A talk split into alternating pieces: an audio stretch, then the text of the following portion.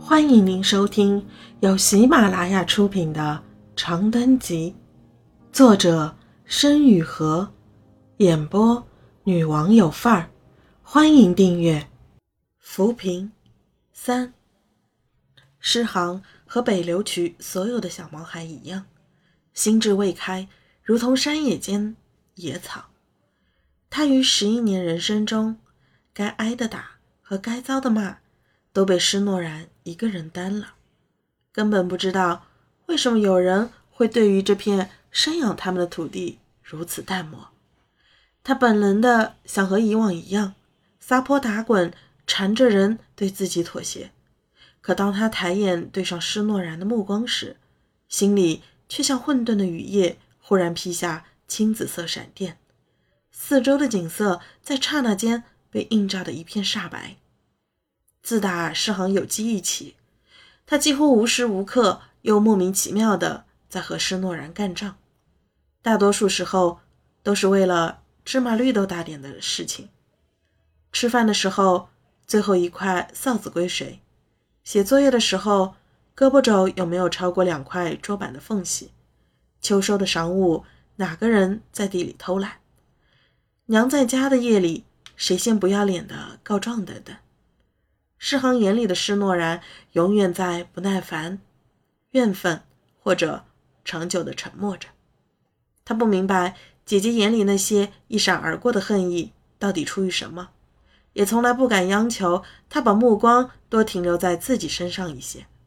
可是就在此刻，在冬雪并不留意的角落里，他望着自己最依赖的人，从他少女的目光中捕捉到了刀削斧凿出的。悲哀的祈求。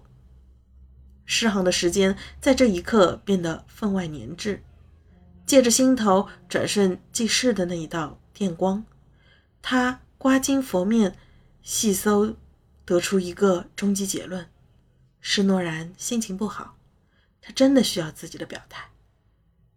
按，按答应你。诗行小声开口。按，回去和娘说。叫他放你上县城读书。他的心跳有些快，始终低着头，难明的委屈却又暗自期待，希望这样总能给被给予一个温柔的笑。施诺然轻轻的吸了口气，伸手隔着桌子握住了诗行热乎乎的小手。自打他去青年上了隔壁村的初中之后，他们已经很久没有在阳光下亲密的牵着手一起上学了。谢谢你，行子。他在一片蒸腾的雾气里郑重其事地说：“天要黑了，跟姐回家。”从县城到北流渠的直线距离大概有七八公里，往返最经济的方式是搭乘早晚来回菜市场和乡下的三奔子，穿过田间的绿化带，直插村西面公家的十香菜地。晚风穿过施诺然松散的发辫，寒沙带雪的吹着他绷紧了眼皮，碎发全部糊在他冻得发僵的脸颊上。冬天傍晚的天色比宋小芳的脸色变化的还要快，不一会儿，恢宏的霞光就铺了满满一头顶，肆意流泻在杨树交错的枝杈间。施诺然蜷着腿坐在三奔子的车斗里。屁股底下垫着湿烂的报纸，被灌了一鼻子的腥馊白菜味。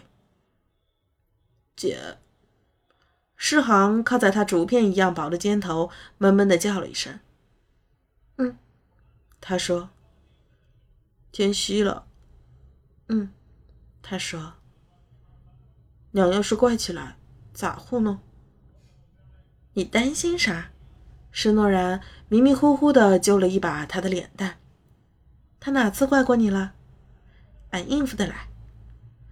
诗行闭了嘴。过了一会儿，三蹦子艰难地穿过杨树林边的一道土坡，颠的人骨头散架又痛苦归位。他偏偏决定在这颠簸的一刻说话，于是话音瞬间就被车声咯吱作响的尖叫声和飞扬的尘雪所淹没了。你说啥？盛诺然随手护了护他的后脑勺和眼睛，侧过头问他：“俺说，县城的学校大吗？诗航捏着鼻子，软乎乎的重复了一遍：“一中啊，大得很，操场是软的，教室楼有好几层，还给发校服。”他顿了顿，目光穿过尘埃和树林，润映着满天星斗。还有饭堂。可大的饭堂，瓷砖地，大风扇，小电梯，比咱村支书的办公室还气派。诗航实打实惊叹的抽了口气：“真的，俺也想去瞅瞅。”申诺然刚要开口，就被蹬车的拱背的老头大声嚷嚷着打断：“能量往哪一户去啊？”小娃黑了，别自个儿走路，俺捎你们过去。谢谢爷爷。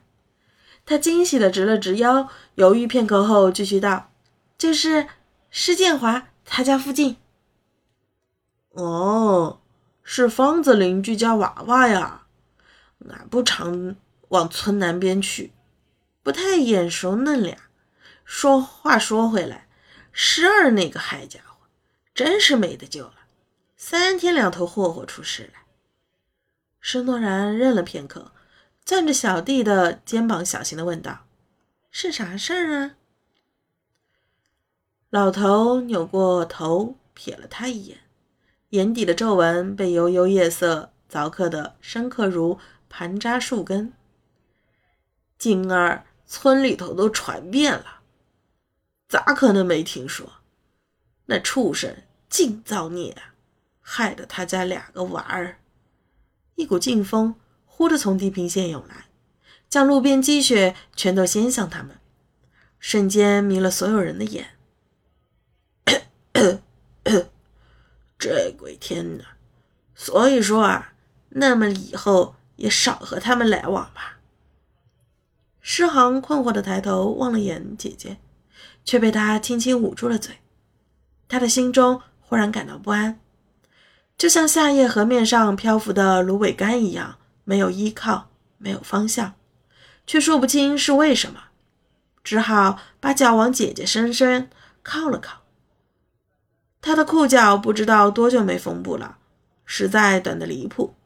这时露出的那一截脚脖子已经快酸麻的失去知觉，也不是不知道是不是寒冷中的错觉。施诺然附在他手上的手指。似乎在一阵阵的颤抖。听众朋友，本集已播讲完毕，请订阅专辑，下集精彩继续。